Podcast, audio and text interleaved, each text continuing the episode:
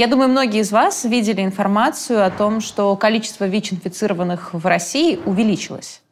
Потом, правда, возникли споры, кто-то стал предоставлять другие данные, но в любом случае этот вопрос остается открытым. И сегодня мы э, с врачом-инфекционистом Дарьей Паниевой говорим не только о ВИЧ-инфекции, мы говорим еще и о гепатитах, потому что, на мой взгляд, гепатиты недооценены, о них говорят мало, им не уделяют должного внимания, они не менее агрессивны и также важно понимать и знать, что это такое и как себя от них защитить.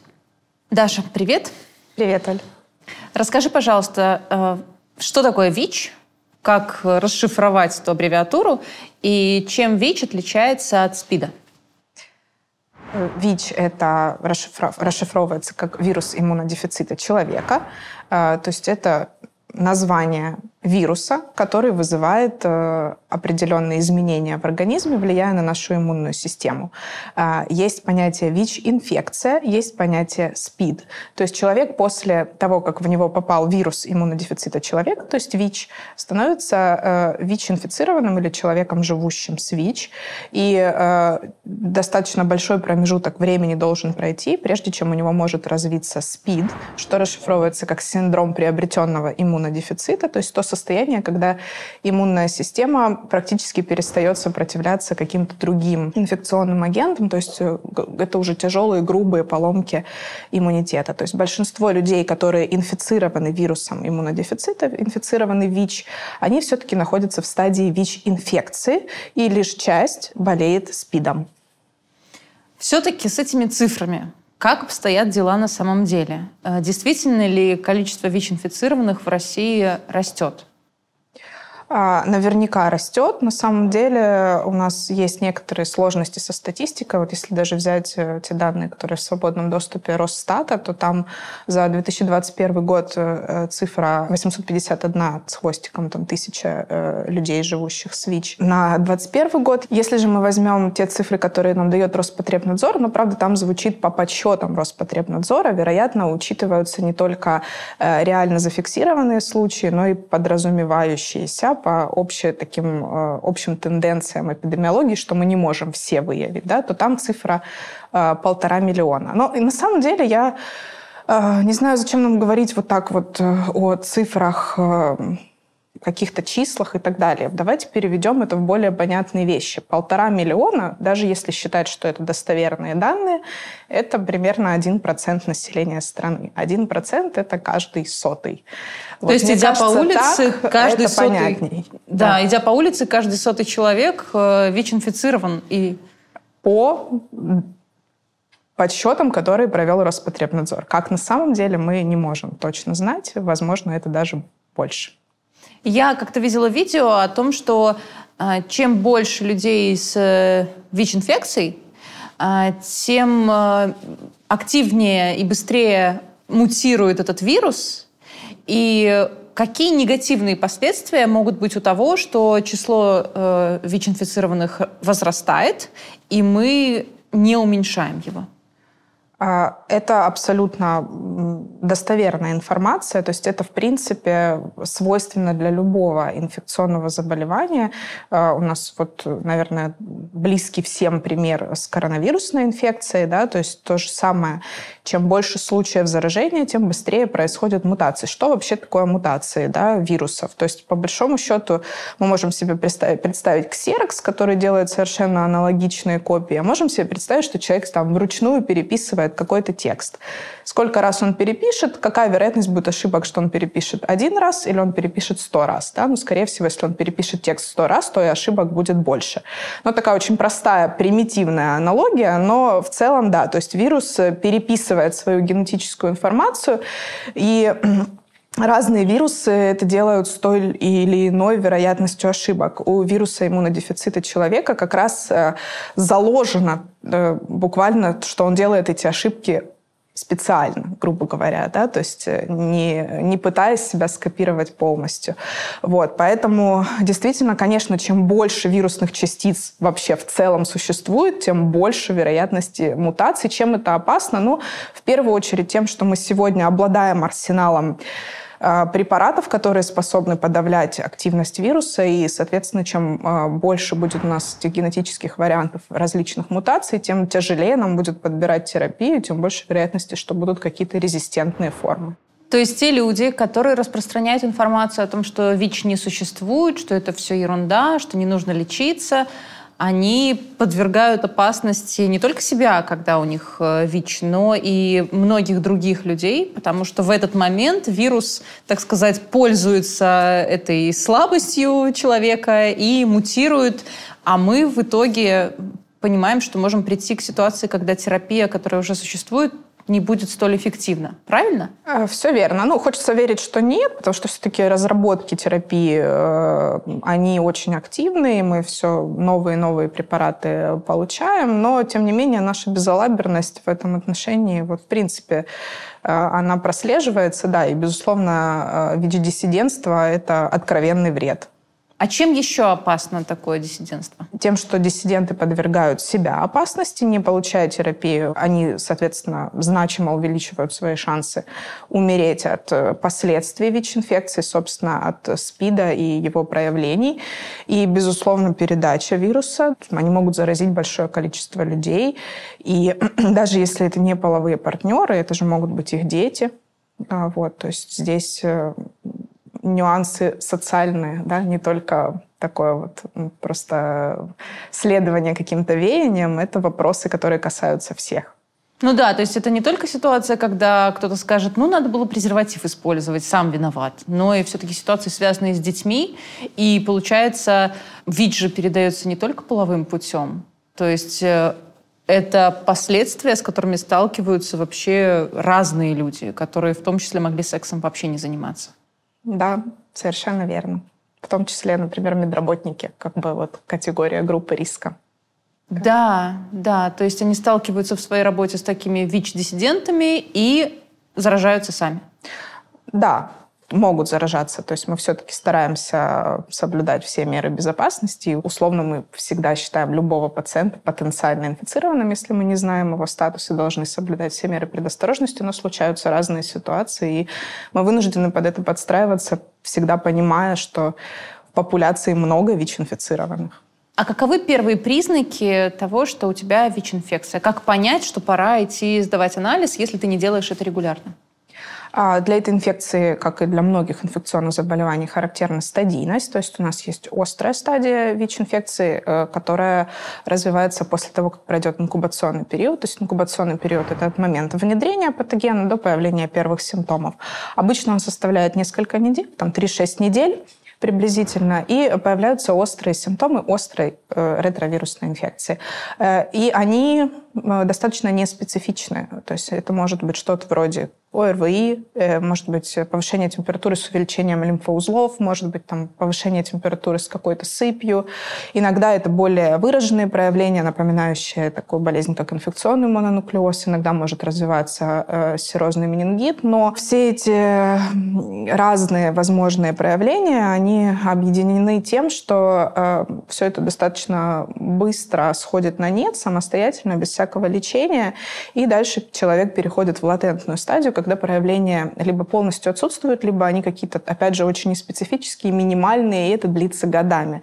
То есть, может быть, какие-то небольшие отклонения в общем анализе крови, может быть, какие-то незначительные увеличения э, лимфатических узлов, может быть, какие-то эпизоды диареи, которые там с той или иной кратностью возникают, и то это все как бы обычно появляется не сразу. Соответственно, латентная стадия переходит э, в стадию СПИДа рано или поздно, э, где уже клинические проявления будут сильно зависеть от того, какие инфекции дополнительно присоединяются, иммунитет не справляется, и тут уже совершенно разнообразные тяжелые поражения.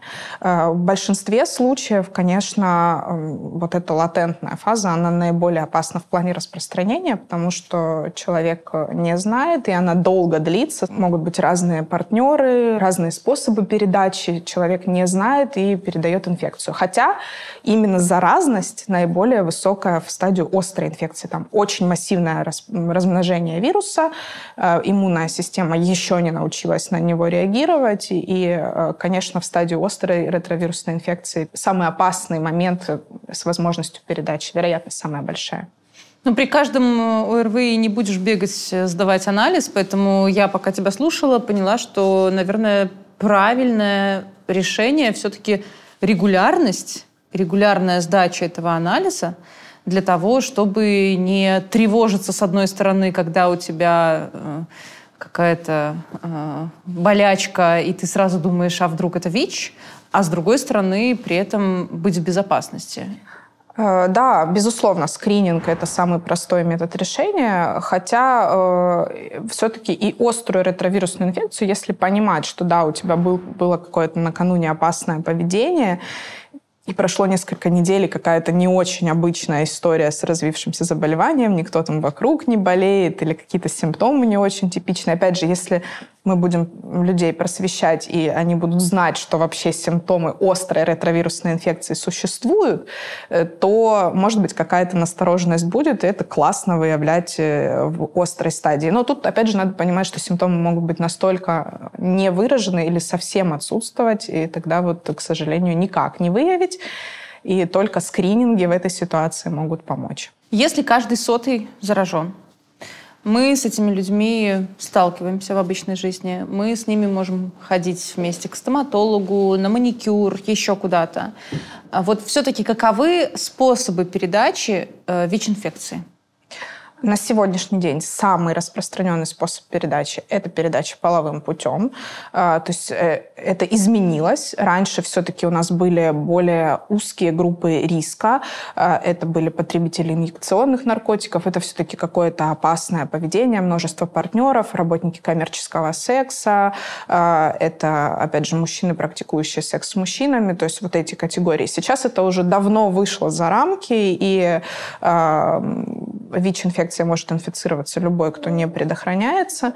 А, но если мы говорим о медицине или о там, косметологии, маникюре, то все-таки тестирование там, той же крови, при переливании крови, да, раньше был, были шансы инфицироваться, сейчас, конечно, кровь тестируется, это практически сведено к нулю.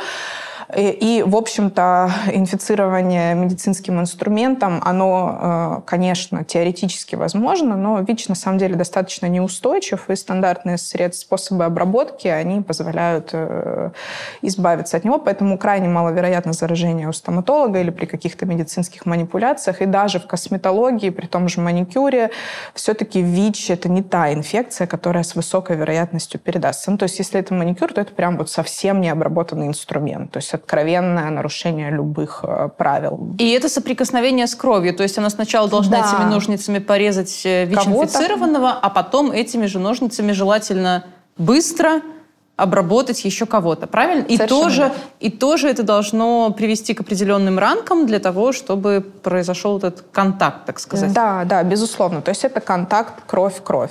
А, вообще это всегда контакт с какими-то биологическими жидкостями. И если мы говорим о биологических жидкостях, то а, вагинальный секрет, сперма, а, предэякулят все содержит достаточной концентрации вируса, чтобы а, происходило заражение. А, при этом вирус в том числе содержится в слюне, а, он даже содержится в а, слезе или в поте, но его там настолько мало, что передача невозможна. Поэтому передача через поцелуй, если там нет примеси крови, невозможно. Э, при контактах, при использовании общей посуды, там, полотенец и так далее. То есть э, в быту ВИЧ не передается. И это очень важно проговаривать, потому что стигматизация людей, живущих с ВИЧ, она колоссальная. И надо понимать, что все-таки э, мы не должны так бояться ВИЧ-инфицированных, э, потому что в быту они э, не представляют для нас угрозы и не, не могут передать ВИЧ-инфекцию. Но ты сказала про поцелуй с примесью крови, но ее, наверное, должно быть много. То есть чтобы тоже люди не боялись целоваться, а то... Считается, что глубокие поцелуи, да, это очень-очень низкий риск передачи при условии, что вот там есть какие-то воспалительные заболевания десен у обоих партнеров, например, угу. да, и будет примесь крови. Вот, то есть не просто примесь крови, еще и должны быть какие-то травматические поражения у того, кто может заразиться, да, поэтому поцелуи нет. И на самом деле оральный секс тоже относится к группе низкого риска инфицирования. Практически достаточно э, сложно таким образом заразиться ВИЧ. А, э, уже вагинальный э, секс и, конечно, лидирующие позиции занимает анальный секс. Это то, что вот наиболее опасно в плане инфицирования. А как насчет передачи от матери к ребенку? Да, это тоже один из э, вариантов передачи инфекции, если женщина ВИЧ-инфицированная и либо не знает об этом во время беременности, но это э, возможно только в той ситуации, если она не наблюдается в женской консультации или намеренно отказывается от обследования. И, соответственно, она не получает терапию, она действительно может передать э, вирус ребенку, и такой механизм инфицирования существует как и возможность передачи через грудное молоко, хотя э, э, тоже вероятность не очень большая, но тем не менее ВИЧ-инфекция может передаваться с грудным молоком. Тогда каковы способы защиты во всех этих разных ситуациях? Если мы говорим о сексе, то это э, использование презервативов, достаточно надежный способ профилактики э, ВИЧ-инфекции. Опять же, это менее опасные практики секса. Э, то есть, как я уже сказала, там, оральный секс, он практически в плане инфицирования ВИЧ. Это низкие риски. Анальный секс наиболее опасен. Но и мы учитываем другие факторы риска, как количество половых партнеров, а, анонимный секс, хим-секс, да, то есть секс под наркотическими веществами, а, учитывая там э, секс это с работниками коммерческого секса или все-таки с э, партнерами постоянными, которые, с постоянными, да, моногамные отношения, отношения или нет. А, ну, есть еще некоторые факторы, э, которые могут влиять уже в меньшей степени да, на риски передачи, но тем не менее. Один из тоже важных факторов – это наличие других инфекций, передающихся половым путем. То есть, соответственно, если есть какие-то заболевания, передающиеся половым путем, то риск инфицирования ВИЧ возрастает. И наоборот, Угу. Наличие ВИЧ увеличивает риски инфицирования, инфекций, передающихся половым путем. Считается, что обрезание у мужчин может уменьшать несколько риски заражения и ВИЧ, и инфекций, передающихся половым путем. Вот. Но э, все-таки на первом месте это э, барьерная контрацепция, если мы говорим о передаче половым путем. И э, здесь э, я хочу отдельно сказать, что это тоже очень важно. Это выявление и лечение тех, кто болеет. Потому что на сегодняшний день мы накопили достаточно данных, чтобы говорить о том, что если лечение эффективно, а это значит, что вирусная нагрузка, то есть количество вируса в крови, э, достигает неопределяемого современными тестами уровня, то такой человек не заразен для своих половых партнеров. То есть неопределяемый равно не заразный. То есть в идеальном мире, если бы все люди во-первых, знали о том, что у них ВИЧ-инфекция, во-вторых, принимали терапию и до момента, пока они будут э, условно не заразны, э, предохранялись должным образом, то... То мы бы убрали самый вероятный путь заражения. Да. И тогда количество инфицированных снижалось бы? Безусловно. И это, возможно, могло бы даже привести к тому, что мы, так сказать, переступили через ВИЧ-инфекцию да. и пошли дальше? Да. К новым инфекциям. Это не лучшая шутка в 2023, но ладно. А, смотри, получается, есть реальный способ, получая терапию, а, и себе жизнь продлить, а, и защитить других людей. Что это за способ? Что это за терапия вообще? А, у нас сегодня существуют э, препараты, которые, к сожалению, не позволяют нам полностью вылечить ВИЧ-инфекцию, но они позволяют э, подавить активность вируса настолько, что а, во-первых, как мы уже сказали, не будет вирус передаваться половым путем, и сюда же не будет передаваться э, инфекция от матери ребенку. Угу. А, то есть мы только не говорим о каких-то контактах кровь-кровь, там переливание. То есть это, эта часть все-таки остается как возможная, с, с возможностью риска заражения на фоне приема терапии. Это терапия, которая подразумевает пожизненный прием препаратов. А, Но что важно, что мы говорим не только о том, что это значительно снижает возможность передачи инфекции, это еще и значительно улучшает качество и продолжительность жизни этих людей. Они могут жить полноценной жизнью, они могут рожать здоровых детей, они могут иметь ВИЧ-негативного партнера, не бояться его заразить. А, они, в общем-то, не достигают стадии СПИДа, если терапия эффективна. Сложности с достижением этого эффекта связаны, например, с побочными эффектами препарата или с тем, что э, как, какой-то из мутантных вирусов не чувствительны к терапии, нам сложно подобрать оптимальную схему, и тогда мы можем не достичь успеха. Но это на самом деле очень небольшой процент случаев, потому что сегодня у нас в арсенале достаточно много препаратов, и нам действительно в контексте ВИЧ-инфекции есть из чего выбрать, и э, в большинстве случаев подобрать терапию, которая будет эффективна, все-таки удается. А как вообще обстоят дела с препаратами? Потому что я периодически читаю информацию о том, что кому-то чего-то не хватило, кому-то не назначили, кого-то отправили домой, сказали, приходите через год, через два. Как у нас дела с этим? А, раньше существовали показания для назначения терапии, то есть определенные состояния иммунной системы, при которых терапия назначалась. На сегодняшний день а, показание одно – наличие ВИЧ-инфекции. То есть все ВИЧ-инфицированные должны получать терапию. Поэтому сегодня отказать не могут. Да? То есть э, в старте терапии это либо самостоятельный отказ от приема препаратов, но при этом все равно должна проводиться профилактическая разъяснительная работа о том, что все-таки почему это нужно, нужно и так далее. В отношении перебоев там, с препаратами э, ну, скажем, есть, во-первых, препараты разного качества, да, может быть, не везде, не во всех регионах доступны хорошие э, препараты там с высоким э, уровнем э, безопасности, да, в плане побочных эффектов и так далее. Но в целом обеспеченность э, в этом плане, она достаточно на высоком уровне находится. Но э, здесь вот, наверное, вопрос больше к людям, живущим с ВИЧ, с какими проблемами они сталкиваются, потому что наверняка эти проблемы, конечно, есть точечно и в каких-то аспектах, может быть, даже и более системно. И вот если поинтересоваться, то можно получить больше информации, наверное, чем могу предоставить я именно в плане вот таких каких-то нюансов. Но глобально э, все пациенты, у кого установлен диагноз ВИЧ-инфекция, должны получать терапию. Если вы хотите, чтобы мы сняли отдельный выпуск с людьми, которые живут с ВИЧ-инфекцией, то напишите об этом в комментариях. Мы поговорили про то, что есть способы снизить э, скорость распространения ВИЧ, есть терапия, есть э, способы предохранения. А какие страны здесь могут быть для нас примером и неким ориентиром, с кого мы можем взять пример, кто хорошо справляется сейчас с этой проблемой? А, я бы, наверное, не брала какие-то конкретные страны, но, э, может быть, какие-то моменты, которые мы могли бы взять э, из разных источников, угу. да, собрать э, в идеальной ситуации вместе и получить классный эффект. А, то есть есть, безусловно, в первую очередь, о чем мы говорим, о скринингах, о выявлении и назначении терапии. То есть доступность терапии, да, доступность скринингов. Как сделать скрининги более популярными, это, безусловно, безусловно, медицинское просвещение, то, без чего как бы не обойтись.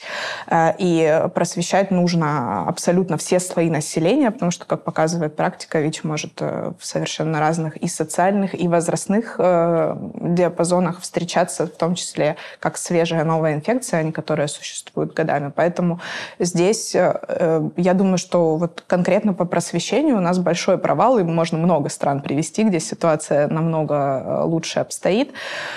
Ну и плюс эм, просвещение и э, скрининг уязвимых контингентов. То есть все равно остаются потребители инъекционных наркотиков, которые там...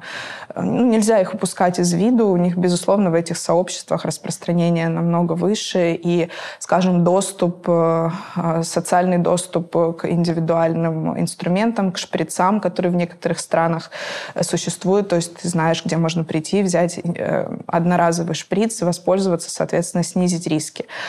У нас э, такие практики очень ограничены. И вообще, в принципе, у нас больше и просвещения, и помощь людям, живущим с ВИЧ э, в каких-то вот именно социальных аспектах, она все-таки больше вынесена за рамки государственной поддержки, больше это какие-то внутренние сообщества, э, где там, скажем, э, могут предоставлять бесплатные презервативы или что-то, какую-то оказывать психологическую помощь, информационную помощь. То есть это все-таки мир неравнодушных людей, скорее всего, тех, кто сам столкнулся с этой проблемой, ну и не только, да, которые, которые как-то пытаются эту ситуацию улучшить. Э, на самом деле сообществ немало, но они, конечно, больше все-таки сконцентрированы в крупных городах. Это Москва, Санкт-Петербург в основном. И в регионах все может обстоять значительно хуже. И людям, которые столкнулись с проблемами, им зачастую некуда обратиться не то чтобы за тем, чтобы начать там получать терапию, а именно вот многие социальные аспекты и, или вообще вопросы, э, как не заразиться, mm-hmm. как э, получить защиту. А, у нас есть уязвимый контингент молодежь, которая в силу различных причин, даже элементарных там финансовых причин, что касается просвещения, да, не покупает презервативы просто потому, что там не может попросить у них у родителей денег на презервативы, да, вот такой самый примитивнейший пример, поэтому вот вам незащищенные половые контакты. Э, и, в принципе, эта группа подростковая, вот с 15 до 25 лет, это группа э, риска по всем инфекциям, передающимся половым путем, в том числе по ВИЧ. И мы должны быть максимально нацелены на эту категорию, чтобы просвещать ее. Вот. То есть есть множество нюансов, благодаря которым мы можем снижать э, э скорость распространения ВИЧ, но хотелось бы, чтобы это все выходило на какой-то более масштабный уровень, и э, тогда я думаю, что это будет более успешно. Вот ты сейчас сказала про возраст от 15 лет, и стало страшно, потому что, ну, у нас не разговаривают с 15-летними об этом, в том числе по закону. Я сейчас сразу вспомнила мой диалог э, в Государственной Думе, когда мне сказали о том, что не надо разговаривать с подростками а, об интимной безопасности, об интимном здоровье, и помогут нам вообще-то стыд и классическая литература. А здесь получается, что это как раз-таки та аудитория, с которой, наоборот, нужно много об этом говорить, и говорить не через запугивание, и плакаты о том, что только целомудрие нам поможет, потому что можно инфицироваться с одним партнером, выйти замуж, только с ним заняться сексом и столкнуться с этой проблемой. И э, помимо того, что нам нужны программы полового просвещения, которые бы в том числе включали в себя информацию о безопасности и о предохранении, важно еще, наверное, чтобы это не стигматизировалось и люди, живущие с ВИЧ-инфекцией, э, не были изгоями, потому что пока мы закрываем глаза на это, пока мы делаем вид, что их очень мало, что нет-нет-нет, их не так много, как э, вы думаете, э, мы, по сути, ухудшаем ситуацию. Да, безусловно. Делать вид, что проблемы не существует, это только усугублять эту проблему.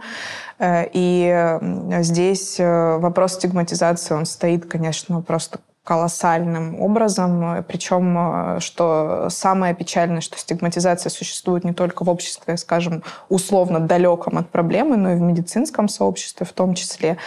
И, соответственно, отсюда вытекает необходимость образования медицинских работников конкретно по этой теме. Это тоже очень важный момент. И если мы посмотрим в целом на ситуацию еще немножечко с другого ракурса. Может быть, сейчас я даже озвучу такое не очень популярное мнение о том, что с одной стороны мы очень мало говорим о ВИЧ, а с другой стороны все-таки мы говорим о ВИЧ-инфекции больше, чем о других схожих заболеваниях. Да? Вот, э, э, скажем, э, те же вирусные гепатиты, о которых мы сейчас тоже да, будем больше говорить, все-таки они не настолько популярны, не настолько в фокусе, как ВИЧ. И здесь э, получается какая-то злая шутка. Вопрос того, что это болезнь, э, которая касается социализации и вообще э, разговоры о ней, которые не всегда бывают корректны. То есть вроде бы как мы пытаемся об этом говорить, но говорим так, что только усугубляем стигму. Играет злую шутку и в целом в обществе, и вот что меня лично всегда смущало, и теперь я нашла подтверждение этому в зарубежной литературе. А, в медицинском сообществе существует специальное медицинское согласие на обследование на ВИЧ, то есть это законодательно регламентировано. Так вот, а, страны, э, многие, наоборот, отказываются от этой практики, чтобы не акцентировать на этом так внимание. То есть в целом подписание согласия на медицинские манипуляции, то есть оно у нас включает, допустим, обследование на вирусный гепатит, гепатит и сифилис. А вот на ВИЧ нужно подписать mm. отдельно.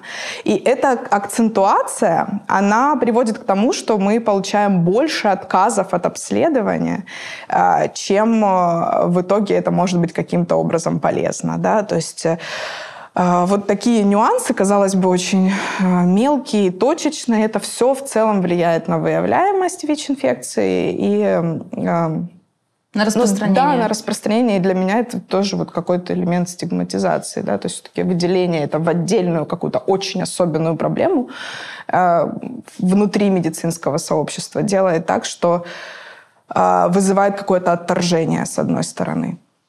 Получается, э, что можно да, заниматься хорошим делом, вести блог, э, рассказывать про ВИЧ э, и популяризировать эту тему, и снижать э, стигму.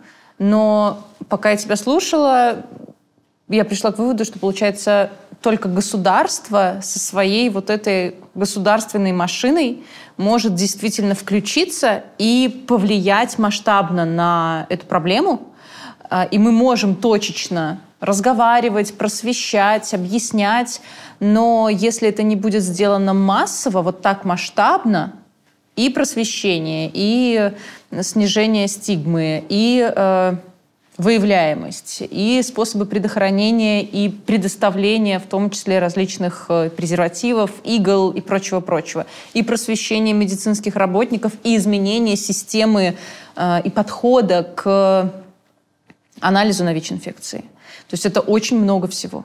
Слишком много, чтобы с этим могли справиться общественные деятели, да. То есть, э, безусловно, общественная работа, она приносит пользу, но масштабы не такие, чтобы мы могли все исправить только благодаря общественным организациям, каким-то популяризаторам и так далее. То есть здесь вопрос системы действительно. То есть все равно придется мне ходить дальше в Госдуму и спорить с ними? Да. Похоже, что да. Давай теперь поговорим про саму терапию подробнее, потому что очень мало людей знают вообще, какая она э, и сколько она существует. Вот как изменилась терапия за последние 50 лет? Потому что я смотрела очень старые видео об этом, и все было как-то очень страшно. А, плюс я смотрела э, «Нулевой пациент», Угу. Было очень интересно. А, и я отходила неделю, наверное, э, со всеми этими переживаниями, потому что, по сути, ситуация не особо изменилась, и мы сейчас делаем примерно то же самое, закрывая глаза на эту проблему. Но что мы имеем сейчас, через 50 лет? Угу. Я видела этот вопрос в комментариях, где ты просила задать вопросы, которые интересуют аудиторию, и он меня очень зацепил, потому что э, как изменилась терапия ВИЧ за 50 лет, это вопрос, который отражает, насколько, увы, мы мало знаем об этой инфекции, потому что по факту э, вирус иммунодефицита человека был впервые выделен в 1983 году. То есть в этом году мы только 40 лет, как в принципе выделили вирус. Ни о какой терапии 50 лет назад несуществующей болезни речи не шло. Эм, значит, что касается э, терапии, то она начала появляться э, в несколькими годами позже э, от момента выявления вируса. И прибегла значительных изменений примерно в 95-96 году, когда появились совершенно принципиально новые препараты, принципиально новые подходы. То есть сначала это были противовирусные препараты, которые использовались в качестве монотерапии, то есть какой-то один препарат, который, да, мы видели, что несколько подавляет, но это была очень низкая эффективность. И где-то в 95-96 году получили новые э, молекулы эффективные и стали комбинировать терапию. То есть сейчас мы знаем, что всегда в терапии ВИЧ используется комбинация нескольких действующих веществ. Обычно это три действующих вещества. И э, так мы добиваемся того, что мы можем успешно э, подавлять активность вируса. А, и вот с тех пор методично прогрессируют э, не только в вопросах эффективности, но и в вопросах безопасности и переносимости. И, и сейчас мы пришли к тому, что имеем препараты, да, которые, как я уже сказала, позволяют нам значительно продлить качество жизни, улучшить качество жизни, имеют значительно меньше перечень побочных эффектов, чем раньше. А, много нового продолжает появляться. Появляются инъекционные формы э, с э, кратностью введения несколько раз в месяц. Соответственно, это не ежедневный прием. А, они, конечно, пока по стоимости практически сложно досягаемые, но тем не менее они существуют, и мы видим, что эта сфера, она очень активно развивается. Но пока, к сожалению, все еще мы не достигли того, чтобы излечивать ВИЧ. Э, хотя э, я э, всегда привожу этот пример, он, возможно, достаточно уже такой заезженный, сравнивая проблему ВИЧ-инфекции, скажем, с каким-то другим хроническим заболеванием, например, с сахарным диабетом. Mm-hmm. Да? Потому что это и то, и то хроническое заболевание. Да? Только сахарный диабет не передается другим людям, касается только да, конкретного человека, его отношения к себе и к своей болезни. Да? То с ВИЧ тут еще вопрос социальный. А, но тем не менее, человек, получающий э, АРВТ-терапию, то есть получающий э, лечение против ВИЧ, соблюдающий все правила, регулярно наблюдающийся и так далее, он наверняка проживет дольше, чем пациент с сахарным диабетом, который относится спустя рукава, не получает лечения, не модифицирует свой образ жизни. И вот такой уровень у нас сегодня контроля ВИЧ, что мы можем, в принципе, контролировать эту инфекцию очень хорошо. Вот такие изменения за 50 лет от того, что мы не знали о существовании этой инфекции, до того, что мы сегодня умеем ее контролировать. Да, поэтому ни про какие 50 лет мы с вами говорить не можем. Э, и мы очень мало пока э, действительно владеем этой терапией, и если сравнивать с какими-нибудь другими заболеваниями, инфекциями, э, ну, например, тот же сифилис.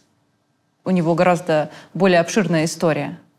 А, то, конечно, это, эти цифры, они несопоставимы. И при этом мы достигли колоссальных успехов. Да. Теперь давайте этим пользоваться. Да, самое главное. Получается, сколько может прожить человек, который принимает терапию и не принимает? А, человек, который принимает терапию, с высокой долей вероятности не достигнет фазы СПИДа. То есть э, Соответственно, его э, продолжительность жизни может вообще не отличаться от продолжительности жизни в популяции общей. Да? Э, все зависит от того, когда терапия была начата, насколько она была успешна, сколько была потребность смены препарата, были какие-то побочные эффекты, как быстро достигнут э, эффект, подавлен вирус и так далее. Безусловно, не просто лечение, это еще и скрининги, профилактика других заболеваний, вакцинация э, у ВИЧ-инфицированных, допустим, она более обширная, чем у э, людей, которые живут без ВИЧ. Э, ну, то есть, если человек занимается своим здоровьем, контролирует э, всю ситуацию, то он живет столько же, условно, сколько и любой другой человек, который не инфицирован. А если же мы говорим о человеке, не принимающем терапию, то в целом в среднем латентная стадия, да, то, то, что мы говорили, которая без симптомов, она длится от нескольких, там, двух-трех лет э, до 15 и более. Далее развивается СПИД. Как быстро человек умрет от СПИДа, ну, тоже зависит от того, с какими инфекциями ему посчастливилось, в кавычках, встретиться, и какую терапию он получал, начнет ли он на каком-то этапе получать противовирусную терапию. То есть, получается, СВИЧ важно, во-первых, сдавать анализ и как можно быстрее узнавать о своем ВИЧ-статусе, во-вторых, соответственно, вовремя начинать терапию. И тогда повышаются шансы, что к СПИДу это не приведет. Но при этом, даже если это СПИД, есть возможность э, в терапии, которая может немножечко отсрочить э, то есть дать человеку какое-то количество времени. Правильно я поняла? Совершенно верно, да. То есть даже если лечение начато на стадии СПИД, мы все равно можем улучшить иммунную функцию угу. за счет подавления активности вируса и, соответственно, активации клеток иммунной системы. То есть при адекватном подходе, при лечении всех тех инфекций, которые уже успели присоединиться, насколько мы можем э, чем-то помочь. Э, это тоже, да, будет продлевать жизнь, но здесь уже, конечно, прогнозы совершенно другие, чем у человека, который начал лечение как можно раньше. Я вот, когда сдавала анализ на ВИЧ, э, я ходила, э, сдавала кровь, предоставляла свой паспорт, э, ну и так далее. А есть ли еще способы, как можно проверить, есть ли у тебя ВИЧ? Лабораторные тесты – это оптимальный вариант, потому что тестирование на ВИЧ проводится в специальных лабораториях референсных, то есть те, которые, mm-hmm. где э, это все проверено, разрешено проводить эти исследования. Если тест положительный, он проверяется другой тест-системой, то есть есть определенные правила выдачи результата. Э, и, безусловно, лабораторное тестирование в приоритете. Но мы понимаем, что это не всегда эм, хороший вариант э, для тех, кто может просто не пойти тестироваться. Поэтому у нас есть не замена, да, но, по крайней мере, способ э, как-то в конечном итоге дойти все-таки до лаборатории. То есть у нас есть э, аптечные тесты, они могут быть на основе взятия образца крови, и вообще совершенно классный вариант – это букальный соскоб, то есть когда э, тестирование проводится при помощи взятия эпителия с щеки, то есть это слюна в перемешку там, с клеточками. Эти тесты достаточно чувствительны, чтобы выявлять даже вот эти небольшие концентрации э, вируса, которые содержатся в полости рта.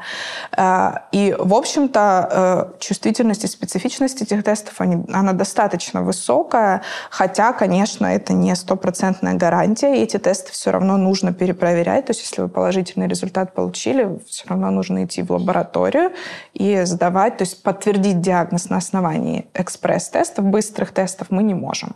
Мы э, можем лишь заподозрить с какой-то более высокой вероятностью, чем если человека не тестировать. Да? Угу. А, насколько вероятность ложно отрицательных, да, то есть что да. человек инфицирован, а, при этом тест не показал, ну, а, э, указано это на а, упаковке, вероятность есть, как и для, для любых других э, методов исследования, но, э, в общем-то, в целом мы можем расценивать как высокоэффективные э, эти инструменты для первичного выявления. То есть, с одной стороны, это классно, вот в том числе там, для уязвимых категорий молодежи, которая скорее побоится и там втихаря купит этот тест в аптеке и проведет, да, и тогда уже, когда увидит положительный, то а, будет принято какое-то решение, что делать дальше. Но вот с другой стороны, для этих же уязвимых контингентов, ну вот представьте, подросток делает тест на ВИЧ, угу. получает положительный ответ он не обращался за медицинской помощью, с ним не было проведено дотестовое консультирование, угу. что делать, если тест положительный.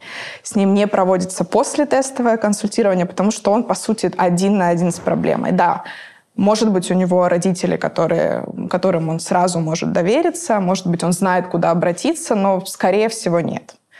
И это опять возвращаясь к вопросу медицинского просвещения, сексуального просвещения и так далее, потому что это может быть очень рискованно. То есть э, это может закончиться разными печальными э, последствиями. последствиями. Допустим, я сдала анализ, мне пришел положительный результат, и что с этими данными будет дальше делать государство и что должна сделать я? А, у нас предусмотрено законодательно обязательно дотестовое и послетестовое консультирование. То есть любой человек, который сдает тест на ВИЧ, он э, сначала э, ему должна, была, должна быть предоставлена информация о том, э, что это, что он делает, что он сдает, что делать дальше. И, соответственно, послетестовое консультирование. То есть получить э, анализ, допустим, через интернет, по телефону, результат нельзя. Да? Если это сдавалось в лаборатории, то результат нужно получать лично. Но это э, не да, соответствует ну, действительности, э, да? Действительность может быть такова, что вы подписываете одновременно и до, и, и до, и после тестовое. То есть вы сразу, как, как будто бы вам сразу провели и то, и другое. Ни разу меня не консультировали. А, но подписывали вы точно. Да, я к тому, что ни разу мне никто ничего не рассказывал, да. хотя я сдаю ежегодно. Да, то есть подписывала точно, просто, наверное, еще и не читала, что там написано. Как обычно. Да, поэтому вот такой момент. А, и, соответственно, медицинский работник, который озвучивает результат, он дальше должен информировать, что делать, и У нас есть специальные учреждения, спеццентры, которые занимаются э, вопросами э, лечения ВИЧ-инфекции, вопросами, в принципе, наблюдения этих пациентов. Иногда эту функцию, особенно в маленьких городах, может выполнять э, просто врач-инфекционист в поликлинике, если нет центра да, в городе. Ну, то есть всегда должен быть какой-то человек, ответственный за контроль, наблюдение за этими пациентами, за, то, что, за выдачу препаратов на государственном уровне. Этот вопрос э, достаточно хорошо э, налажен. Э, налажен и регулирован, да. Человек не остается на улице, он обращается за помощью, дальше он дообследуется, да, то есть кроме того, что есть ВИЧ, нужно понимать стадию, нужно понимать, насколько подавлен иммунитет, насколько активен сам вирус, а, какие имеются сопутствующие заболевания и так далее. Но и... как это может сказаться на его работе? Или, например, вот у ребенка ВИЧ? Допустим, мама э, родила и передала ВИЧ ребенку. Такое тоже, возможно, случается. Точнее, такое наверняка случается. И как такие взрослые, такие дети живут, и есть ли у них какие-то ограничения? С медицинской точки зрения они живут регулярно наблюдаясь и получая терапию, а дальше, конечно, это вопрос стигматизации угу. и у нас процент тех, кто открыто живет с ВИЧ, он намного меньше, чем тех, кто скрывает наличие этой инфекции это связано с восприятием общества. Поэтому мне сложно представить, что о статусе ребенка будут знать где-то в том же детском саду. А, но и надо сказать, что литературные данные показывают, что риски инфицирования, то есть если в группе находится ВИЧ-инфицированный ребенок, то заражение не происходит. Даже если дети травмируются, ну, страх есть такой, что там кто-то кого-то укусил, например, да. но не зафиксировано случаев передачи ВИЧ-инфекции внутри вот таких детских учреждений. Э, и, в общем-то, это безопасно, но э, сложно представить, что да, в нашем обществе это будет нормально воспринято. Поэтому дети, живущие с ВИЧ, э, скорее всего, об их статусе ничего не известно, они это скрывают, и Психологически, конечно, это сказывается на их жизни, но и открытие статуса тоже, безусловно, сказывается. По закону не должно быть никаких ограничений. То есть, если, например, но по факту читаю, бывает по-разному. Да, я читаю историю о том, что э, узнали, что у ребенка в саду или в школе э, ВИЧ, и стали писать бумаги о том, что нужно его из этой группы, из этого класса убрать. Но это получается незаконно. Абсолютно. Давай поговорим о гепатитах, потому что, как я вначале сказала, про ВИЧ мы говорим больше, чем про гепатиты. И я, например, сама задумалась об этом только несколько лет назад. Я сделала прививки, а, и всем рассказываю, что вот можно сделать прививки. Но все, кому я об этом говорю, они вообще ничего не знали. И они не знали, что вообще-то существуют прививки, и существует там не один какой-то гепатит, про который мы там знаем, ой, желтуха, желтуха, а что-то большее. Что такое гепатиты, какие они бывают, и как от них можно защитить себя вот здесь и сейчас? А, ну, вообще, если брать просто слово гепатит, то это воспаление печени. На самом деле причин для этого очень много, это не обязательно инфекции. Да? Угу. Но если мы говорим о вирусных гепатитах, да, то есть все-таки в контексте нашей сегодняшней беседы, э, то э, основные типы вирусов, они называются буквами, да, то есть это А, Б, С, ну, Д и Е, да, uh-huh. если уж так совсем углубиться от вопроса не знать ничего и знать хоть что-то, да, а, то это вот основные а, пять типов вируса. А и Е гепатиты – это гепатиты, которые передаются э, фекально-оральным путем, то есть как кишечные инфекции, да, то есть, допустим, там это чаще всего водный механизм, то есть если зараженная вода или там продукты питания, и, но в то же время это может быть э, практики анального секса, э, да, то есть э, как вариант возможности инфицирования. И э, гемоконтактные, то есть те, которые передаются через кровь и половым путем, это Б, С и дельта-гепатит или Д-гепатит. Но мы на нем тоже не будем сильно останавливаться, только скажу, скажу что это такой немножко э, неполноценный вирус, он не, не может быть самостоятельно, он может быть только в сочетании с вирусом Б. Поэтому, когда мы говорим о вирусе, Б, э, вирусе гепатита Б, мы подозреваем, что может быть еще и дополнительная инфекция еще одним вирусом. Mm-hmm. Достаточно тоже разнородная группа. А, э, инфекций. А, Если говорить о их возможности передачи, то нас больше всего интересует вирус гепатита Б, потому что он самый заразный, и вообще все меры предосторожности, связанные с передачей и половым путем, и, э, допустим, медицинские манипуляции, не медицинские манипуляции с возможностью повреждения кожи и слизистых, то это все э, строится вокруг защиты против гепатита Б, потому что это вирус, который очень заразен, очень устойчив в окружающей среде.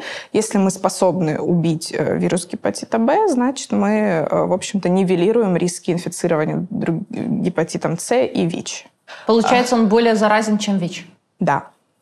Угу. Причем э, по некоторым данным лабораторным да, хватает 10 вирусных частиц. Это очень мало, чтобы заразиться, потому что в одном микролитре крови может содержаться миллиарды вирусных частиц. Давай еще раз, как можно заразиться этим гепатитом? Гепатит Б э, передается э, при э, плохо, если плохо обработанный медицинский инструментарий, да, может mm-hmm. передаваться э, во время каких-то операций, медицинских манипуляций. Но опять же, переливание крови э, это только до того момента, когда кровь начали тестировать. Часто это нивелировано. Э, половой путь, то есть очень высок выше вероятность, чем передача ВИЧ-инфекции для полового пути при определенном стечении э, обстоятельств, если, как мы уже это обсуждали, да, что кроме самого факта полового контакта есть много других факторов, которые наслаиваются mm-hmm. сверху, которые увеличивают риски. Так вот, э, есть некоторые данные, что э, риск заражения при одном половом контакте, если есть много других факторов риска, может достигать 40%. То есть таких цифр нет ни при одной э, из вот, обсуждаемых нами инфекций. Э, очень высокие. Поэтому половой путь для гепатита Б э, очень актуален.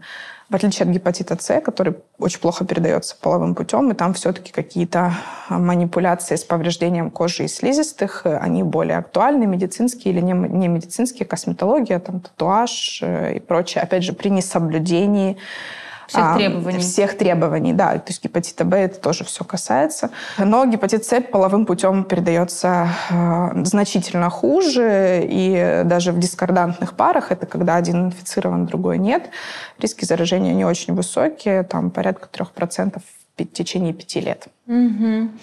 А какой из этих э, гепатитов самый опасный, самый страшный? Все-таки гепатит Б или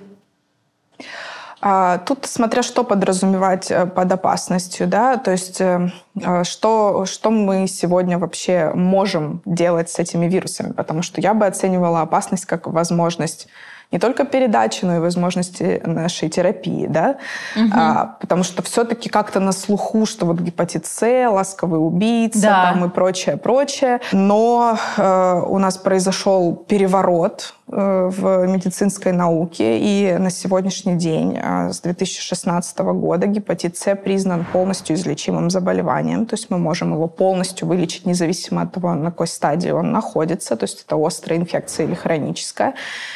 Э, Причем лечение высокоэффективно и безопасно, то есть хорошо переносится.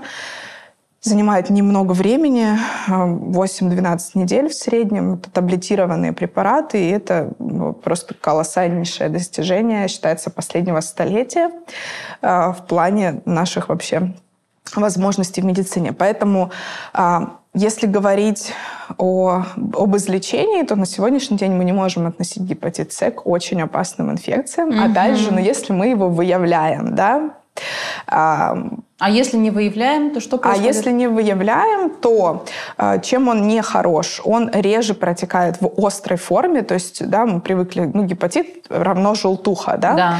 А, но заражение чаще происходит бессимптомно да, то есть желтуха не развивается, человек э, инфицирован, то есть он болеет гепатитом без всяких проявлений. И проявить он себя уже может только, может вообще себя никак не проявлять, вплоть до развития цирроза печени. А, и на этой стадии уже, увы, мы можем избавиться от вируса, но не можем избавиться от развившегося вследствие э, этой инфекции цирроза. Чем опасен цирроз? А, цирроз опасен своими осложнениями. Их достаточно много, они разные. И, и ну, по сути, а, если вот не углубляться да, в клинические проявления, опасен тем, что печень – орган, который выполняет множество важных функций в нашем организме, и это недостаточность всех этих функций. У кого-то выражены больше, больше недостаточность одних, у кого-то других, но в конечном итоге мы не можем жить без печени, да, и это может закончиться э, тем, что человек погибнет. Но и это не единственная э, проблема, связанная с вирусными гепатитами. Потому что кроме того, что может развиваться цирроз, э, вирусные гепатиты Б и С – это еще и фактор риска развития рака печени. Угу. Вот, поэтому здесь этот момент тоже очень важен. И его тоже нельзя упускать из виду. Безусловно, инфицированные, они находятся в группе риска не только по циррозу, но и по раку печени. А, что касается опасности гепатита Б, а, то э, здесь э, вообще ситуация совершенно иначе обстоит. Почему? Потому что инфекция чаще протекает остро. Если мы говорим о взрослом населении, то а, в 95% случаев она, в общем-то, заканчивается выздоровлением, если все успешно, да, потому что иногда острый гепатит тоже может плохо закончиться. Вот. И, в общем-то, человек перенес, имеет, инфекцию имеет пожизненный иммунитет. А, но вот те 5%, которые остаются, хронической инфекции, к сожалению, на сегодняшний день у нас нет способов излечиться. У нас тоже есть препараты, как вот наподобие ВИЧ-инфекции, которые могут подавлять э, активность вируса, и мы их назначаем не всем пациентам, как при ВИЧ, а только тем, кто в риске формирования цирроза или рака печени. Но против гепатита Б есть вакцина. То есть можно вообще обо всем этом не думать, да, о том, да. что может быть острый гепатит, который может быть опасен, о том, что может быть риск цирроза или рака, если вовремя вакцинироваться. А, вот. Ну и а, что хорошо, что на сегодняшний день вакцина внесена в национальный календарь, она вводится в младенческом возрасте, буквально а, в роддоме вводится первая доза, и далее до полугода ребенок получает защиту из трех доз, достаточно надежную, вакцина высокоэффективна. Но здесь такой момент, а, учитывая, что у нас все-таки аудитория больше взрослая, да, а, вакцина была внедрена в календарь в 2001 году. То есть только mm-hmm. с 2001 года вакцинируют всех. Она появилась в 96-м, Тогда э, вакцинировали группы риска, какие-то определенные контингенты, может, кому-то там повезло, что просто вакцинировали. Вот. Но в целом только те, кто родился начиная с 2001 года, если родители не отказывались от вакцинации, они привиты. Потому что у нас считается как? Мне в детстве все прививки делали, значит, да. у меня есть. Да. То есть очень мало людей, которые знают о том, что на самом деле они, скорее всего, не привиты от гепатита Б. И здесь э, нужно озадачиться, э, и можно просто вакцинироваться, но лучше все-таки сдать анализы, прежде чем вакцинироваться, потому что Возможно, вы уже перенесли гепатит Б и не знаете об этом. Угу. Или, может быть, вы все-таки были привиты. У нас есть достаточно тестов, которые позволяют э, определиться с тем, э, сталкивались вы с этой инфекцией или нет, привиты вы или нет, болеете вы сейчас или не болеете. А, то есть мы все это можем выяснить.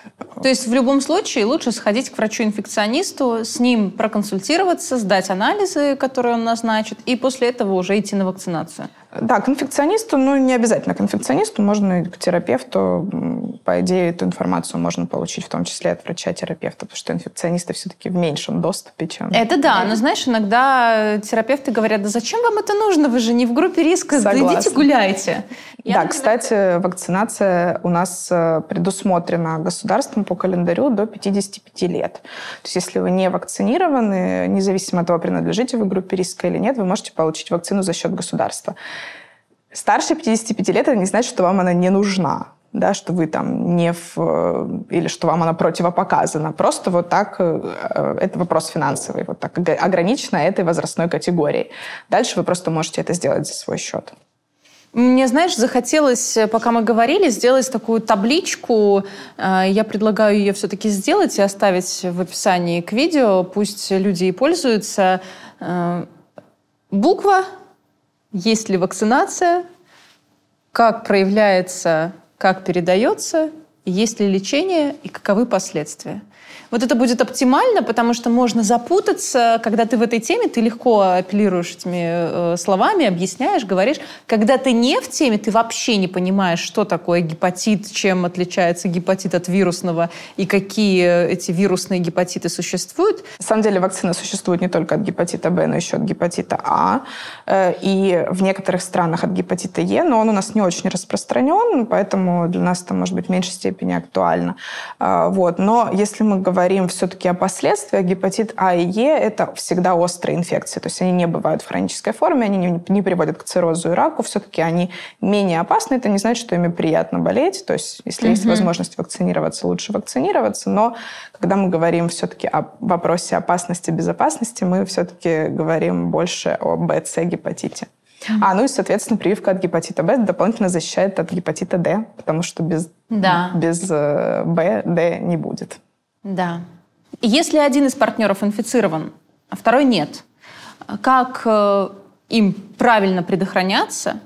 И э, что если у этого второго партнера, например, там есть прививка, или он может пойти сделать прививку? Короче, как быть в такой ситуации? Угу. Ну, если мы говорим о гепатите С, то я всегда предлагаю, э, мне кажется, наиболее простой путь решения. Просто нужно его вылечить. Нам нужно для этого три месяца пожалуйста, и э, вопрос будет решен. Если мы говорим о гепатите Б, то да, вакцинация позволяет создать достаточный уровень иммунитета, чтобы э, была возможность в том числе э, заниматься сексом без презерватива и, соответственно, опять же, планировать э, там беременность, роды и так далее, э, и рожать здорового ребенка. Вот. Здесь, опять же, рекомендации могут разниться от э, страны к стране. Есть разные данные. В каком смысле? То есть мы можем смотреть, какое количество антител выработалось в ответ на прививку. И Безусловно, половой партнер относится к группе риска. А, и здесь может быть как? В принципе, защиты достаточно, если антител больше 10. То есть угу. вот больше 10 единиц, э, это уже значит иммунитет существует. Но некоторые страны все-таки предлагают э, для групп высокого риска, чтобы антител было больше 100 Насколько это оправданно, сказать сложно. То есть если хотя бы больше 10, в принципе, это уже классно, это уже хорошо. Но что еще просто даже практически э, замечено, что если э, пара, в которой один инфицирован, второй нет, практикует э, секс без презерватива и при этом не зараженный партнер вакцинирован, обычно у него и так уровень иммунитета достаточно высокий, потому что постоянно идет контакт с вирусом, и своя иммунная система постоянно как бы под, подвырабатывает эти антитела. Вот. Поэтому, если резюмировать, э, Три прививки – это полный курс вакцинации.